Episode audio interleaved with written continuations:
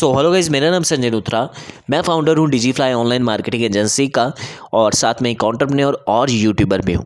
आज मैं आपको बताने वाला हूँ कि क्यों आपको ध्यान में रखना है किसी भी मार्केटिंग कैंपेन को बनाने से पहले कि आप सही डायरेक्शन में जा रहे हैं या नहीं, और रिसर्च करना कितना ज़्यादा ज़रूरी है।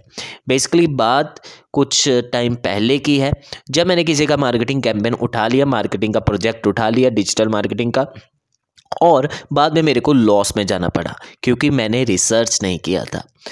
अब भैया बात कुछ ऐसी है, मैं ये तो नहीं बताऊँगा कि कैसा प्रोजेक्ट था, किस चीज़ पर था, लेकिन वो जो प्रोजेक्ट था यूट्यूब मार्केटिंग से रिलेटेड था, राइट।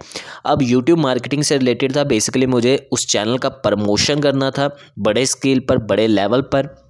मार्केटिंग बजट उनका अच्छा था और मेरे को ऑडियंस तक पहुंचाना था। अब जब मैंने उनको कोटेशन वगैरह ऐसे ही हवा में बनाकर दे दिया, क्योंकि मैं काफ़ी टाइम से करता आ रहा था, लेकिन मैंने उनका नीश जाने बगैर, ये ध्यान में रखते हुए कि उनका नीश क्या है, क्योंकि आप जानते हैं कि गूगल एड्स में जब भी हम ऐड चलाते हैं तो कीवर्ड के हिसाब से बीडिंग रखनी पड़ती है। तो मेरे को अपनी नीश का पता था, जो मैं जनरल करता था, लेकिन जो उनकी नीश थी कुछ अलग थी और काफ़ी ज़्यादा महंगी थी, जो मेरे को बाद में पता लगा, राइट। मैं पहले ट्राई करता गया कि आखिर कैंपेन काम क्यों नहीं कर रहे हैं, मैं गूगल एड्स की टीम से बात करता रहा, स्पोर्ट से बात करता रहा, लेकिन बात नहीं बनी। फिर मैंने रियलाइज़ किया कि भैया कुछ तो गड़बड़ है।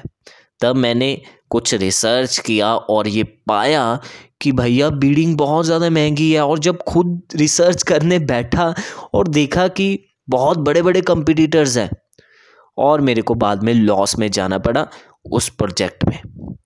तो बहुत ही ज़्यादा ज़रूरी है कि आप जब भी कोई भी प्रोजेक्ट उठाएं, उन्हें कोटेशन देने से पहले या कुछ भी करने से पहले एक बार रिसर्च कर लें और बाद में उन्हें सारी बातें समझाकर उन्हें कोटेशन दें और उस हिसाब से चार्ज करें। आई होप आज की इस ऑडियो में आपको वैल्यू मिली होगी, और वैल्यू मिली तो ज़रूर से हमें कमेंट करके और साथ में बेल आइकन को प्रेस करके, सब्सक्राइब करके, फॉलो करके, जिस भी प्लेटफॉर्म पर आप सुन रहे हैं। मैं मिलता हूँ आपसे नेक्स्ट ऑडियो में, तब तक के लिए स्टे ट्यून्ड।